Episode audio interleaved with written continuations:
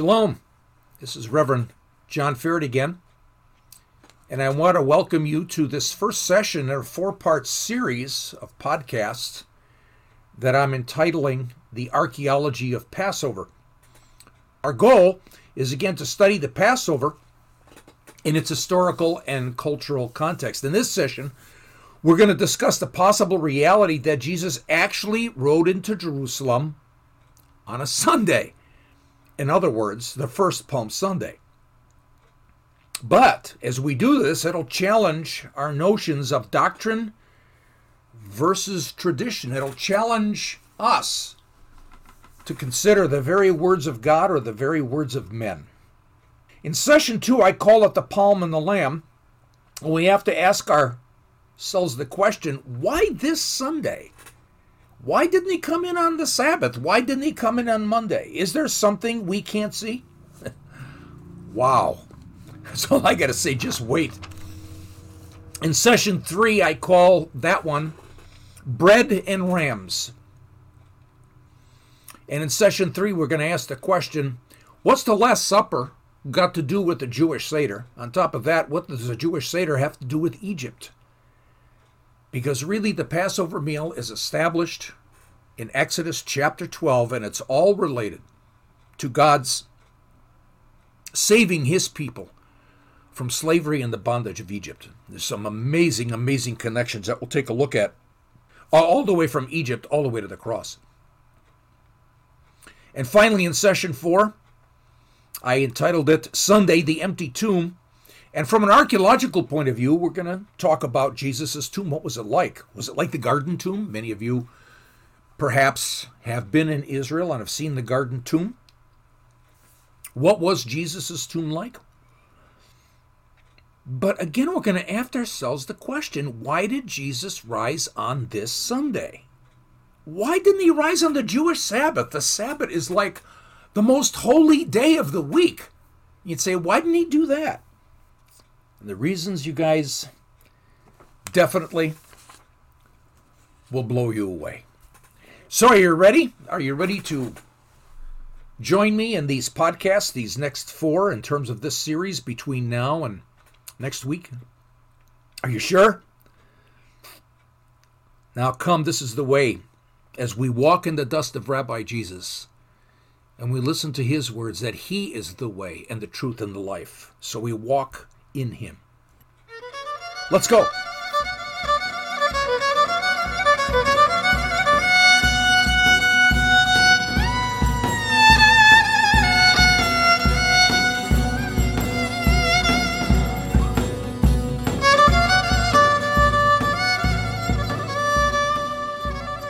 So, as we enter the Passover season, for many Christians, Palm Sunday is a major event marking this time. Now, Palm Sunday, we know, is a remembrance of Jesus' entering Jerusalem days before his death and resurrection. As he rides in, the crowd see him and they cut down palm branches. In Matthew's gospel, they take the palm branches, lay them on the ground before Jesus as he's riding in on the uh, colt. They also take off their cloaks as well. Perhaps many also were waving them as he passed by. Now they cried out. They are actually using words from Psalm 118, verses 19 through 26, and they're saying, Hosanna, blessed is he who comes in the name of the Lord. Now, the observance of Palm Sunday itself, oh boy, it seems like a tradition. The earliest documented source that we have regarding Palm Sunday is from the fourth century, and it's described in the ancient work that's called the pilgrimage pilgrimage of Etheria. It's also she's also known Etheria is also known as Egeria. She is a woman, probably a native of Spain or even Gaul, which is southern France.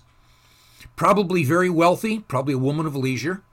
And this whole pilgrimage of Etheria is her notes and her diary of a three year journey that she made to Egypt, Israel, and Syria. Here's what she wrote. This is the earliest description of Palm Sunday. So this is again from the pilgrimage of Etheria, dated to the 4th century AD. Quote, As the eleventh hour approaches, the passage from the Gospel is read, where the children, carrying branches and palms, met the Lord, saying, Blessed is he that cometh in the name of the Lord. And the bishop immediately rises, and all the people with him, and they go on foot from the top, top of the Mount of Olives. All the people going before him with hymns and uh, antiphons answering one to another. Blessed is he that comes in the name of the Lord. And all the children in the neighborhood, even those who are too young to walk, are carried by their parents on their shoulders, all of them bearing branches, some of palms and some of olives. And the, the bishop is escorted in the same manner as the Lord of old. Amazing. The earliest, you might say, liturgical source is from the 8th century called the Bobbio Missal. And in there, like I said, that is from the Middle Ages, and there actually is the liturgical prescription for Palm Sunday. But the question is Is Palm Sunday a remembrance of Jesus entering Jerusalem actually on a Sunday? Now, the earliest evidence that we have of Palm Sunday goes back to the fourth century. We have nothing before that. Or is it simply an old church tradition? Now, we know the church has many traditions. Lent is one of those, for instance. The early Christians used to pray and fast before Passover. And finally, at the Council of Nicaea in 325 AD, it was formalized as an actual church, you might say, holy day. So men, godly men, yes, godly men, made up Lent. This is this is a tradition. Didn't happen in Jesus' day. And Palm Sunday definitely is a liturgical holy, day remembering Jesus' entry into Jerusalem. But what I want to suggest is that Jesus actually rode in on a Sunday. He actually rode in on the first day of the week. Let's check this out. Now, the Gospel of John gives us some concrete facts. I'm in John chapter 12, verses 1 through 2. Reading from the New American Standard Bible. Jesus, therefore, six days before the Passover, came to Bethany, where Lazarus was, whom Jesus had raised from the dead. So they made him supper there, and Martha was serving but Lazarus was one of those reclining at the table with him. So Jesus comes to Bethany six days before the Passover. Now let's put this text back into its historical context. Now, in Jesus' day, Passover was a special, unique day. We need to establish this. I'm going to Leviticus 23, verses 4 through 8 which describes Passover as a separate, unique day. Let's take a look at this again. Uh, Leviticus 23, verses 4 through 8. These are the appointed times of the Lord, holy convocations, which you shall proclaim at the times appointed for them. In the first month of the fourteenth day of the month at twilight is the Lord's Passover. Then on the fifteenth day of the same month is the feast of unleavened bread to the Lord. For seven days you shall eat unleavened bread. On the first day you shall have a holy convocation, you shall not do any laborious work.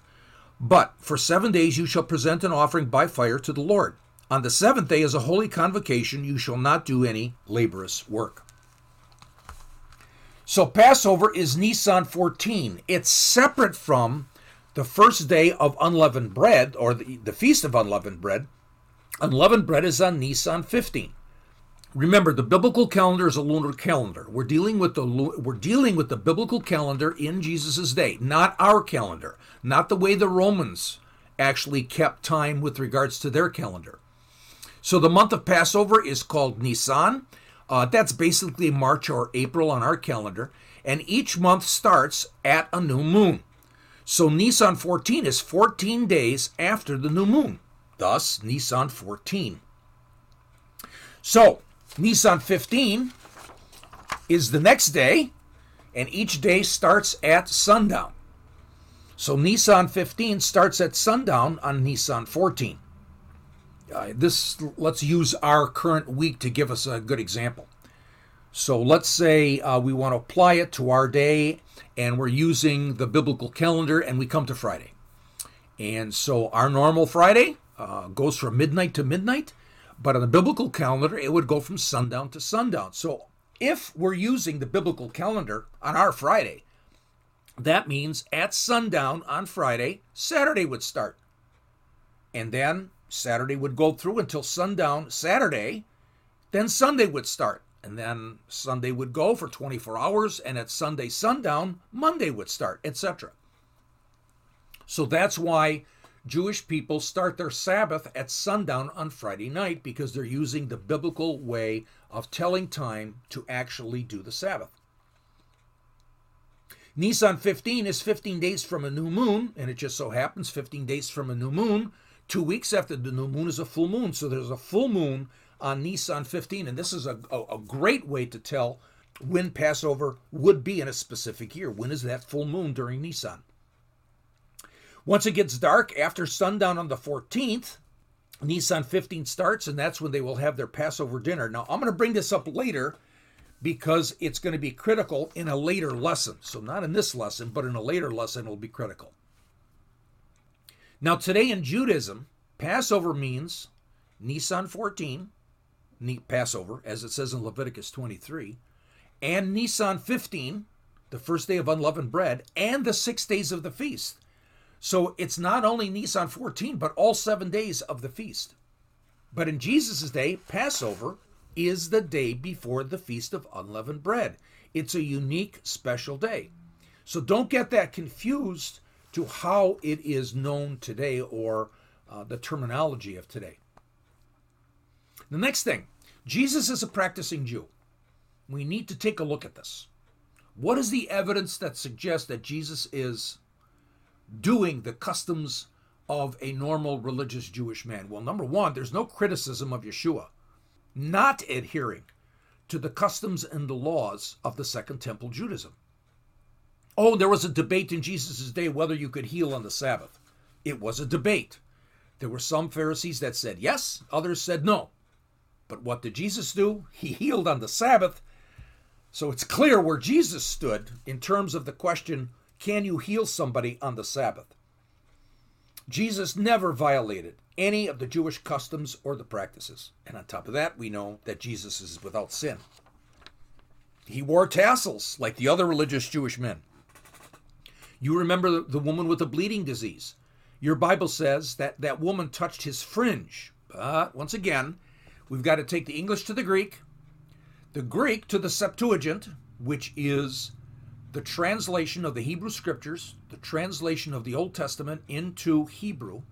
So therefore we can find the Hebrew word that the Greek word translates, and we when we do that, we find the word tzitzit, which which is the tassels on the corners of the outer cloak of a religious Jewish man in Jesus' day. Jesus wore tzitzit or tzitziot. According to Numbers 15, in 37 through 41. I won't read that. So he wear he wore tassels, just like other religious Jewish men of his day. He attended synagogue on the Sabbath. In Luke 4, in verse 16, it says, As was his custom, he attended the synagogue. The Greek word there is ito, and from Thayer's Greek lexicon, the better way of saying it was as he was wont to do. In other words, uh, as a religious Jewish man, uh, this was what he was accustomed to and expected to do. So, indeed, Jesus did the Sabbath according to the Jewish tradition. Now, in Jesus' day, the customs and practices are to bless God, bless God before a meal. Now, when you actually read about the feeding of the 5,000, your Bible says he blessed the food. Uh, no, he didn't. Because if you actually look there very carefully, the word food was mistakenly added because Christians thought Jesus blessed food. No Jew blesses food, they always bless God. And so, again, that shows that our translators have been disconnected from those ancient customs and cultures. He's a practicing religion Jew. I mean, this is this is over and over and over again. Now, as a practicing religious Jew, How far can you walk on the Sabbath? Now, in Jesus' day, it was restricted to a Sabbath day's journey, which was about 2,000 cubits, roughly about 3,000 feet, or about two thirds of a mile. Now, on Palm Sunday, when you take all four Gospels together, we know that Jesus is coming from Jericho and he's coming to Bethel, Bethany. This is about 15 miles. So, Jesus can only walk a mile on the Sabbath. Again, the, the New Testament clearly shows that Jesus is a practicing religious Jewish man. So, if Jesus arrives on Bethany, to Bethany on Friday, and he served dinner, and it's on a Friday, that means dinner normally is going to be in the evening, either before sundown, perhaps after sundown. But since he comes on a Friday, and Friday sundown is the Sabbath, and since Jewish people always have a big meal on the evening of the Sabbath, in other words, after the sun goes down on Friday, this implies from the Jewish culture that the meal that he has is the Sabbath evening meal, so he's eating on Saturday. Now, considering the Sabbath, we go back into John chapter 12, 1 through 2. We know he arrives there six days before Passover, but in verses 12 and 13, it says, On the next day, the large crowd who had come to the feast, when they heard that Jesus was coming to Jerusalem, took the branches of the palm trees and went out to meet him and began to shout, Hosanna! Blessed is he who comes in the name of the Lord, even the King of Israel. So, if he's having his meal, and it's the Sabbath meal, because it's, again, that, that's the meal that they're going to have that night if he arrives on Friday. When it says the next day, the next day after the Sabbath is Sunday. So again, the Bible in context is clear that he would ride in to Jerusalem on Sunday if he arrived before sundown on Friday. So the question becomes did he arrive on Friday? What about Thursday? What about Wednesday? It can't be Sunday. He can't arrive in Bethany on Sunday and then have a meal and then on the next day. Because if he did that, there would be no Palm Sunday if Jesus actually rode in on the Sunday. The key here is if he arrives on Friday in Bethany, has his Sabbath dinner, and on the next day, which would be a Sunday, rode into Jerusalem, the key here is did he arrive on Friday? And so, again, the key is that statement he arrived in Bethany six days before, Pass, uh, before Passover. Now remember, it's Passover, not the Feast of Unleavened Bread. Passover is Nisan 14. It's the day the lambs are sacrificed for the Passover meal. Not the first day unleavened bread, where they ate the Passover meal, that today is called the Seder. Now remember, what we're reading about is not like today. In contemporary Judaism, Passover means Nisan 14, and the Feast of Unleavened Bread. It's eight days. Also, that's key, Jesus is crucified on the day, on Passover, on Nisan 14, on the day the lambs are sacrificed. Now, for clarity's sake, let's consider the phrase six days before Passover. Let's say you are to attend a July 4th party. And this party is in a town far away. And let's assume that this July 4th party is going to be on a Friday. And let's say you arrive on Friday. So you arrived on the day, on July 4th. You made it. You're not a day before, you're on the day. But if you arrived on Thursday, people would say, oh, you arrived the day before the party. You arrived one day before July 4th. If you arrived on Wednesday, it'd be two days before. Tuesday would be three days before, and so on. So, indeed, if you arrived in town six days before July 4th, which was on a Friday, you can go all the way back. Thursday would be one day before, Wednesday would be two days before, Tuesday three days, Monday four days, Sunday five days, and Saturday would be six days before. So if you arrive in town on Saturday before July 4th, which happens to be on a Friday, you have arrived six days before that Friday, six days before July 4th. Now, one thing I want to do is as before we continue, I want to take a side trip here because I want to address something. And the issue is doctrine versus tradition. Now, most Christian denominations have a statement of faith and most simply state the typical doctrine about the life and death and resurrection of Jesus. He's born of a virgin, born of a Virgin Mary, suffered. He was he was crucified and suffered under Pontius Pilate. Was died and buried, and he rose on the third day.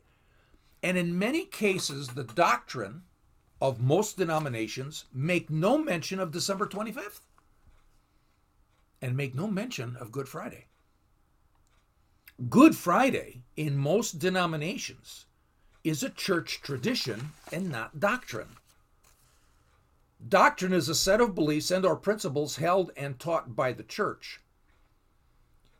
In most cases, for instance, you could be asked to leave a denomination if you have if you have actually come against a doctrinal issue. In many Christian uh, churches today, in many Christian denominations, they celebrate Christmas on December 25th. And most Christians today understand that it's only a tradition and not doctrine. We've had too much historical evidence to show that the early Roman church actually made up the date. And it was likely that they did that to actually go against the pagan holiday, the huge pagan holiday on the winter solstice Saturnalia in the Roman Empire. Now, I believe this is the same for the church tradition of saying Jesus died on a Friday. On a Friday. It's probably based on the Roman disconnect to Christianity's roots in Jerusalem. Those Roman Christians, Greek Christians, by that time, probably second century, third century AD, there were mostly Gentiles now. Many of the Jews who were messianic were not even part of it anymore. So those Romans and Greeks, formerly pagans, but now in the faith as Christians, they probably understood Sabbath uh, as only Saturday. Problem is, the Pharisees believed that the first day and the seventh day of the Feast of Unleavened Bread were Sabbaths. Matter of fact, many of the feasts, the Pharisees said they were Sabbaths, but the Bible doesn't say that. The rabbis are making it up because you can still light a fire on the first day of unleavened bread. You can still light a fire on the seventh day, but you cannot light a fire on the Sabbath or you will die. So it cannot be a Sabbath. It's a Sabbath like day because you're not supposed to do any work, but it's not a Sabbath. So it's easy to see how the church assumed that Jesus died on a Friday because the next day is Sabbath, Saturday. However, the Feast of Unleavened Bread, from a Pharisaical point of view, in Jesus' day, was also a Sabbath. Now, if it's Friday, if Jesus died on a Friday, and if John 12, verses 1 through 2 is true, that in other words, Jesus arrived six days before Passover in Bethany, Bethany, and we're saying that the Passover is Friday, six days before is Saturday it's very, very probable that Jesus is a practicing religious Jew. If so, Jesus can only travel about a mile on Saturday, the Sabbath. If Jesus dies on Good Friday, it contradicts the extreme likelihood that Jesus rode into Jerusalem on Sunday, on Palm Sunday. Let's consider two years, 30 AD and 33 AD. 33 AD, and you can check this out scientifically. Passover's on a Friday, so the first day of unleavened bread is going to be at sundown on that Friday, which means that what we would call Friday night actually is Saturday night for the Jewish people then. There would be a full moon. It would be the start of the feast and also the start of the weekly Sabbath. It would be a double one. Remember, the Pharisees considered it a Sabbath, which it wasn't. But in Jesus' day, they taught that you had a double Sabbath on day. Now, the next year, and the only year that fits in terms of all of the events of the Passover is 30, 30 AD. Now, their Passover is on a Thursday, which means the full moon would have been on that, what we would call Thursday night, actually Friday night. But with regards to John 12, verses 1 through 2, if he arrives in Bethany six days before Passover, he arrived on Friday. On top of that, if he arrives on Friday in Bethany, and we're dealing with the Jewish culture of 2,000 years ago, he rode in Jerusalem on Sunday. It was the first Palm Sunday. Now, there's more biblical evidence that supports 30 AD. I want to go to John chapter 2, verses 13 through 20. The Passover of the Jews was near, and Jesus went up to Jerusalem. And he found in the temple those who were selling oxen and sheep and doves, and the money changers seated at their tables. And he made a scourge of cords and drove them all out of the temple with the sheep and the oxen and he poured out the coins of the money changers and overturned their tables. And to those who were selling the doves, he said, Take these things away. Stop making my father's house a place of business. His disciples remembered that it was written, Zeal for your house will consume me. The Jews then said to him, What sign do you show us as your authority for doing these things? And Jesus answered, Destroy this temple, and in three days I will raise it up. Now here's the important verse. The Jews then said, It took 46 years to build this temple. How will you raise it up in three days? So, again, that statement is further biblical and historical proof that 30 AD is the likely year that Jesus was crucified. Herod starts building the temple, remodeling the temple actually in a 20 to uh, 20 to 19 BC. Now, 19 BC, you would say, okay, that's 19 years before Christ. There is no year zero. And then 1 AD to 27 AD is 27 years. 19 plus 27 is 46 years. So we're reading these verses where Jesus talks about destroy this temple and I will raise it up in three days. He says this in 27 AD. These are the very words of God. Now, this can't be the last year of his life, or he'd be, he'd be crucified in 27 AD. So it can't be the last year. Now, we assume that this is probably the beginning of his ministry, and we again assume that his ministry lasted for three years. So if he's saying this in 27 AD, it's the beginning of John's gospel. And if indeed it's true that Jesus' ministry lasted for about three years, what year did he die? 30 AD. Now let's go to Matthew 12, 38 through 40. Then some of the scribes and Pharisees said to him, Teacher, we want to see a sign from you. But he answered and said to them, An evil and adulterous generation craves for a sign, yet, yet no sign will be given to it but the sign of Jonah the prophet. For just as Jonah was three days and three nights in the belly of the sea monster, so will the Son of Man be three days and three nights in the heart of the earth. Now, these are the very words of God, not men. This is not opinion. This is not speculation. This is not assumption. These are God's precise words. Jesus will be in the grave three di- days and three nights. Now let's take a look at this. Let's say he dies on Friday. So, we got a few hours before sundown, so he dies on Friday. Let's consider that day one. Saturday starts at sundown. That's the start of day two. And Jesus is in the grave overnight. So we've got day one, we've got the start of day two. He's there overnight, which is night one. And he's in the grave the rest of Saturday till sundown. So at sundown on Saturday, we've got two days and one night. Sunday starts at sundown on Saturday. So we've got the third day Friday, Saturday, Sunday. And he's in the grave after sundown on day three.